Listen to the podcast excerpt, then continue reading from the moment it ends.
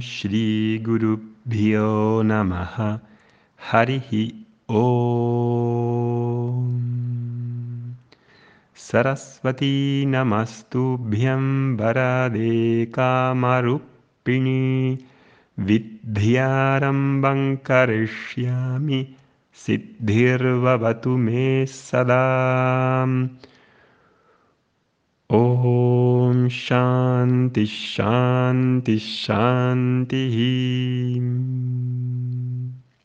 Muy buenos días a todos. Namaste. Hoy es martes. Aquí estamos en España de festivo y eh, estamos ya acabando este tema del curso de Ayurveda, de hábitos y de nutrición de cocina Ayurveda.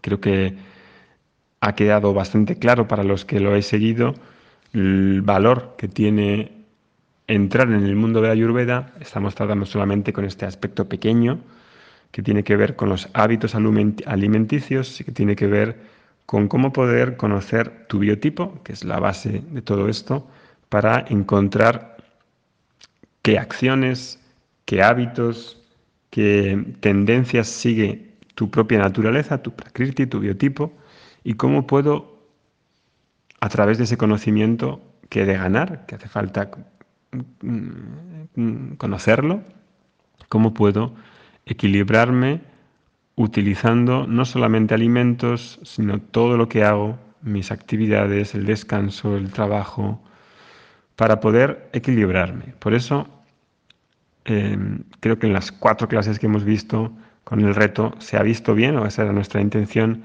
que se viera la posibilidad de entrar en un estilo de vida, en un modo que dista mucho de ser que una moda o que una em, dieta en la que se dan una serie de pautas que valen supuestamente para todos y en la que no hay una profundidad como podemos encontrar en la ayurveda.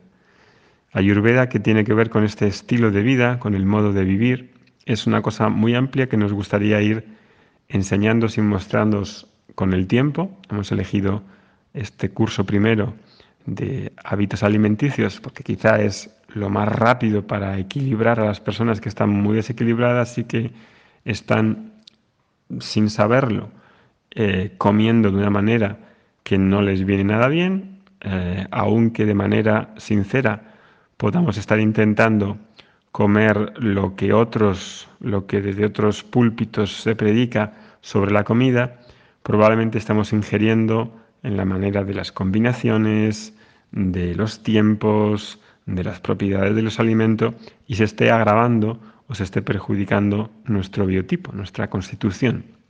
Y eso es una de las cosas que yo cuando conocí la Ayurveda me sorprendió mucho, ¿no? Porque es una cuestión puramente de sentido común, de conocer unos principios, de conocer unas reglas muy sencillas, y esos principios y esas reglas están contigo toda tu vida.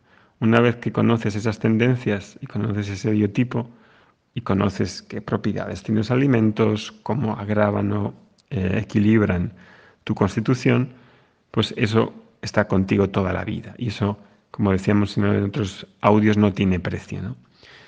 Em, conocer eso, de verdad, si lo habéis visto y habéis entendido qué significa y qué repercusión tiene, yo creo que marca una diferencia en el equilibrio que vaya a tener la persona en este ámbito básico de la alimentación.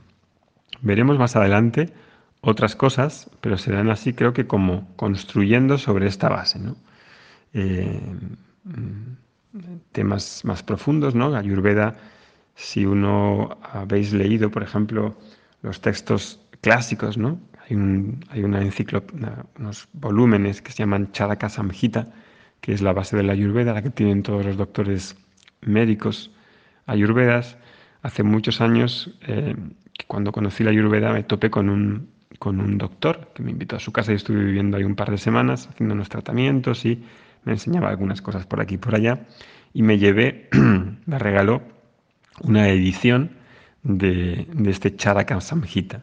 Si alguien lo ha visto, son cuatro tomos gigantescos, deben tener como cada uno pues 500, 600 páginas. Y ahí viene toda la exposición tradicional de la Ayurveda.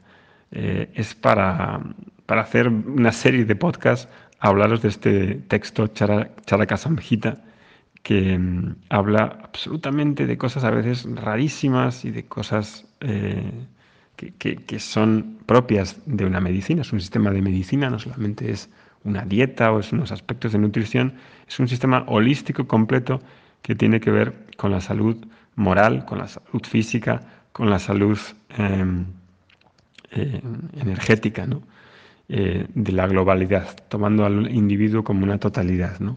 Incluso dentro de la tradición védica vais a ver que los médicos ayurvedas, cuando van a verte, em, pues establecen un, diagnóstico y un tratamiento en el que los tratamientos pues, son muy diferentes en cuanto a la utilización de diversos aspectos. ¿no? Puede ser que primero te, obviamente te, asigna tu biotipo, te, interpreta qué es lo que está sucediendo acorde al biotipo y después los tratamientos pueden ir desde meditación, unas hierbas y medicinas, yoga, un mantra o hacer una peregrinación. Esto es muy curioso y es bastante extraño compararlo con nuestra medicina em, occidental, pero cuando uno eh, prueba, prueba estas cosas y ve que todo está relacionado con un sentido unificador y totalizador de la salud, entiende por dónde deberían ir los tiros en nuestra salud también, ¿no? No porque sean las mismas, no porque cambien su sistema científico, cada cosa tiene su, su beneficio, pero tratar al ser humano como un sistema completo creo que es algo que la medicina convencional occidental se beneficiaría y estoy seguro que en el futuro, y ya van por ahí los tiros con lo que se llama medicina integral, em, pueden tomar prestado también de, la Ayurveda. Así que Vamos a terminar esta serie de audios de Ayurveda. Mañana miércoles se cierran las inscripciones para apuntarse a este curso de cocina Ayurveda. Si habéis visto el valor, si creéis que no tenéis claro cómo alimentaros, los hábitos, qué comidas, los horarios, todas estas cosas que ha estado hablando Ana, los vídeos y Arno, tenéis esa posibilidad de dar un giro de inflexión. Creo que eh, mi experiencia en las que conocemos un poco, practicamos esto de Ayurveda, mm, es una mejora significativa, es una mejora que una vez que se conoce, hace falta adquirir esos conocimientos y ponerlos en práctica, hay un antes y un después. Así que cierro aquí ya con este audio esta serie de Ayurveda. El próximo eh, serie todavía no sé de qué tratará. Voy a tomarme unos días para pensarlo y os lo iré anunciando. De momento lo dejaré como audios los martes y los jueves em, así variados y luego elegiré una secuencia para que podamos abordarla un poco más eh, extendidamente. De momento este mes de diciembre no hay reto, en enero tampoco sé si lo habrá, em, quizá en febrero abramos un nuevo reto y os traigamos algunos nuevos aspectos de la cultura védica que hasta ahora no hayamos visto. Que tengáis un muy buen día. Hariom Tatsat.